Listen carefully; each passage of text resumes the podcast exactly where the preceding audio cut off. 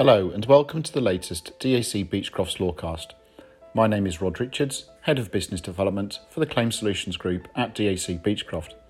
In this episode, Emma Fuller, our Head of Vehicle Hire and Damage, is joined by her colleague Helen Mason, our Head of Vehicle Hire and Damage Fraud, to reflect on the key themes of 2021 and to discuss what is in store in 2022.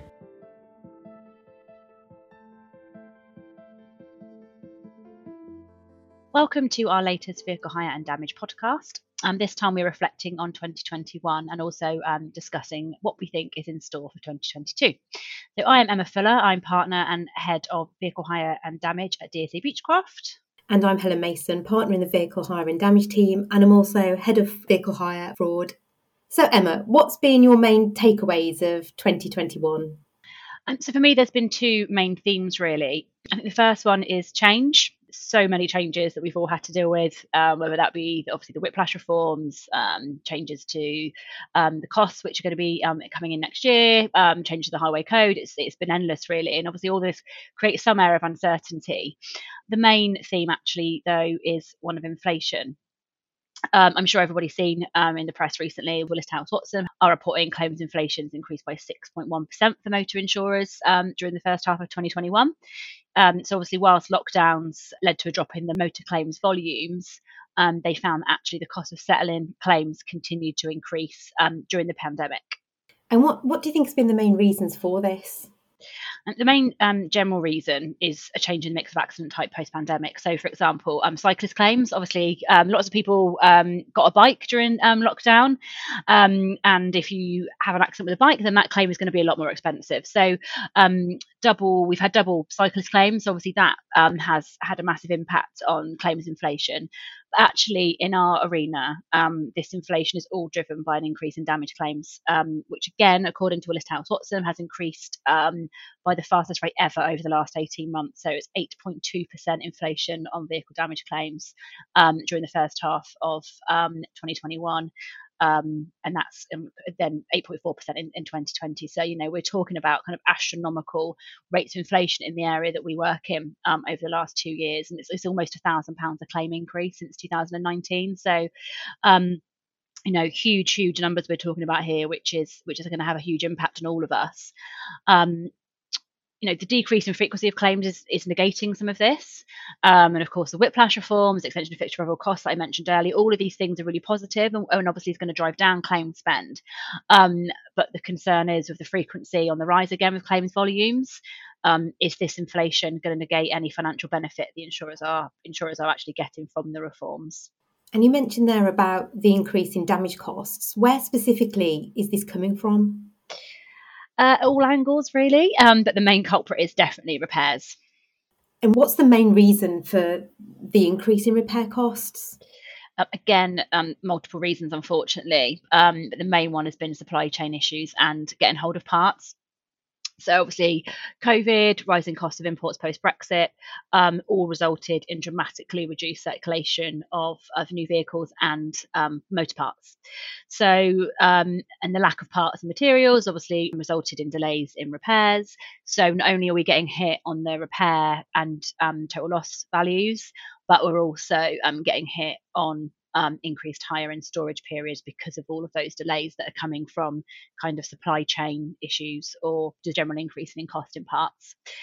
Um, typically, um, kind of looking before Brexit and COVID, if we were struggling to repair a car or there were huge delays or we couldn't get hold of a part, you might look to total loss that vehicle um, if the, if you can make the maths work. But unfortunately, we've also seen huge price hikes in secondhand cars. Um, so making that decision to total loss a repairable vehicle um, isn't as easy as it may have been two years ago. Um, lots of reasons for the kind of delays and um, with new cars. So getting new cars is difficult. Like I said, um, the cost of secondhand cars has gone up hugely. Um, I am told I'm no engineer, so but I am told that it's a shortage of semiconductors and chips as well um, is to blame for delays in car manufacturing. And I know, I know, I know personally lots of people who are waiting for months and months and months to get new vehicles at the moment, um, which I know is, very frustrating. But again, um, is also resulting in huge hire periods, unfortunately unfortunately. So that's the first issue, kind of the actual cost in getting hold of new vehicles or parts.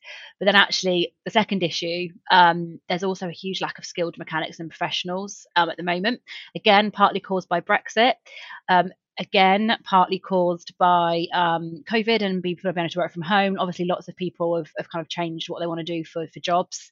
Um, and also, electronic vehicles are more complex vehicles to repair. Lots of people don't have the skills to repair those. So, we're also seeing a huge issue um, with lack of people actually being able to repair the cars. So, that's all resulting again extended tyre periods, um, extended repair periods where cars are just sat on the forecourt waiting to to be repaired.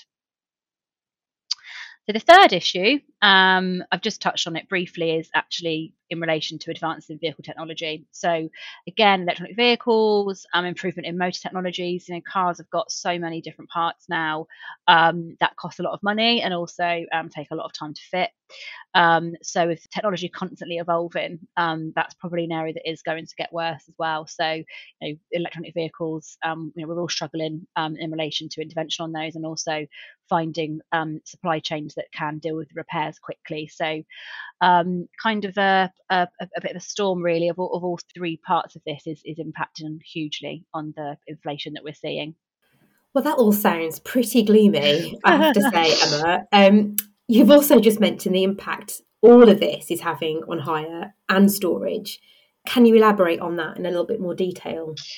Yeah, sure. And I mean, yes, it does all sound very gloomy. Um, and I've had various conversations with various insurers over the last few months discussing this and saying what a hard time um, we are having in the hire and damage arena. We know where our colleagues in injury, cost spenders going down because of the reforms, and it, all that seems to be coming back on us. So yeah, it is a bit gloomy, but there are lots of things we can do to mitigate that. So I will come on to that. Um, but going back to your point around um, hiring storage, yes, all of this um, is having an impact. So you know, you put all the issues I've just discussed together and repair times are of course going to be lengthened. So this is resulting in soaring credit hire costs. So the inflation that we've seen in repair, we are also seeing um, on hire and storage claims.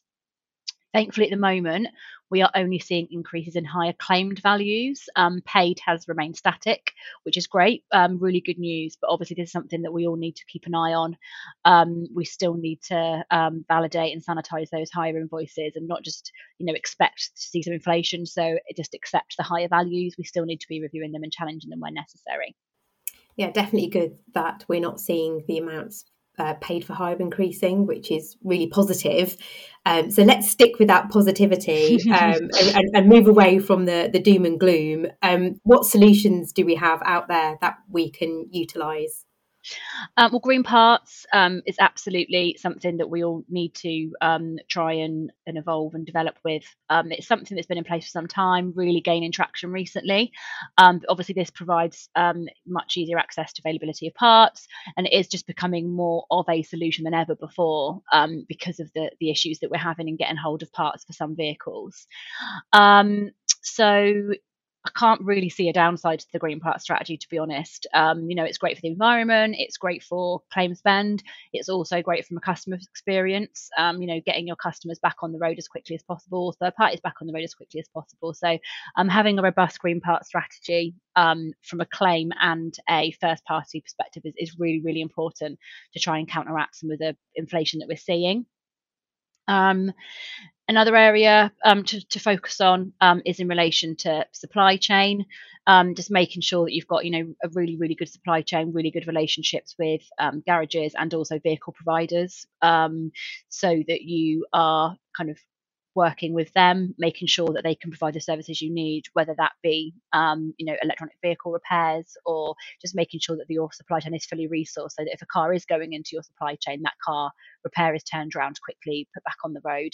So not only are you um, improving customer satisfaction, but also um, negating any hire and storage claim that may be associated to that. Um, and then, of course, the hire and damage point that we made earlier on. So, um, of course, all this stuff is having an impact on hiring storage, as I've said. Um, this one is easier to fix, and it's something you know. Again, it's not this isn't rocket science, but investing in intervention and making proactive attempts to place the claimant into your own network is just more important than ever, and that is, um, you know, absolutely where resource should be at the moment. Um, you know, working with a fully resourced um, supply chain. Again, so electronic vehicles, for example, making sure that you have um, suppliers that can put third parties into electronic vehicles if that's what they want, if that's what's been damaged. Um, so all of these things um, can make a real impact in in making sure that any inflation we're seeing is driven down as much as possible. Um, another area to look at um, is credit high protocols. So um, we know that some protocols have um, periods, you can't argue periods. Obviously, those sorts of things do need to be looked at um, with all the stuff that we're talking about. Um, because of more than ever now, you know, taking a repairable vehicle that is roadworthy to a garage is just a big fat no at the moment because of the delays that we're seeing. So if you're in a protocol where you have to agree the period, you're going to be paying for that. So maybe having a look at some of these protocols is probably worthwhile um, as well at the moment, um, thinking about the backdrop of everything I'm just talking about. Well, I'm sure we could talk about inflation all day long from the sounds of it, but you did mention another main theme for 2021, and that was change. Yeah, and I think again, it could take up a podcast all on its own. and the amount of change that we're going through as an industry, um, not just in relation to claims, but also in relation to work and practice, how we're managing our claims team from home. You know, it's been a really um, turbulent year for everybody. But that's going to continue as well into 2022. So, you know, we are expecting um, continued inflation. We are expecting more change. So, um, I think 2022 is going to be um, as interesting as 2021 has been. So, it might be good to recap here at what we are saying we're going to see this year in 2022. Yeah, I mean, again, lots of reports in the press are saying that um, 2022 is expected to be loss making for motor insurers. Um, obviously, inflation remains high. Obviously, we've got the um, premium rates being suppressed due to the FCA pricing reform. So, you know, we are expecting 2022 to be to be harder because of this inflation increase and also um, claims volumes being back to increase. So, you know, I think one thing that we can definitely say about 2022 is that there is still uncertainty that lies ahead. Um, again, it's a whole topic on its own, what we're expected to see in 2022. So we are actually about to publish a motor thought leadership piece on what we are expecting in 2022, um, specifically in relation to our predictions on inflation in the vehicle hire and damage arena. So that will elaborate on a lot of this in more detail. Um, like I said, I don't want it all to be doom and gloom. You know, it is tough for us in the motor hire, in the motor damage and hire arena at the moment. Um, and like I said, I think you know, in, inflation is inevitable. We cannot stop inflation completely because of it's there, it's, it's happening, and, and you know, we cannot do everything to combat kind of the increase in parts and, and the supply chain issues that we've seen caused because of Brexit and um, and COVID. Um, but there is, like I said, and some of the stuff we've touched on today, there is lots we can do to negate it and make it a lot better than it can be. And I think that's the important bit to focus on, really.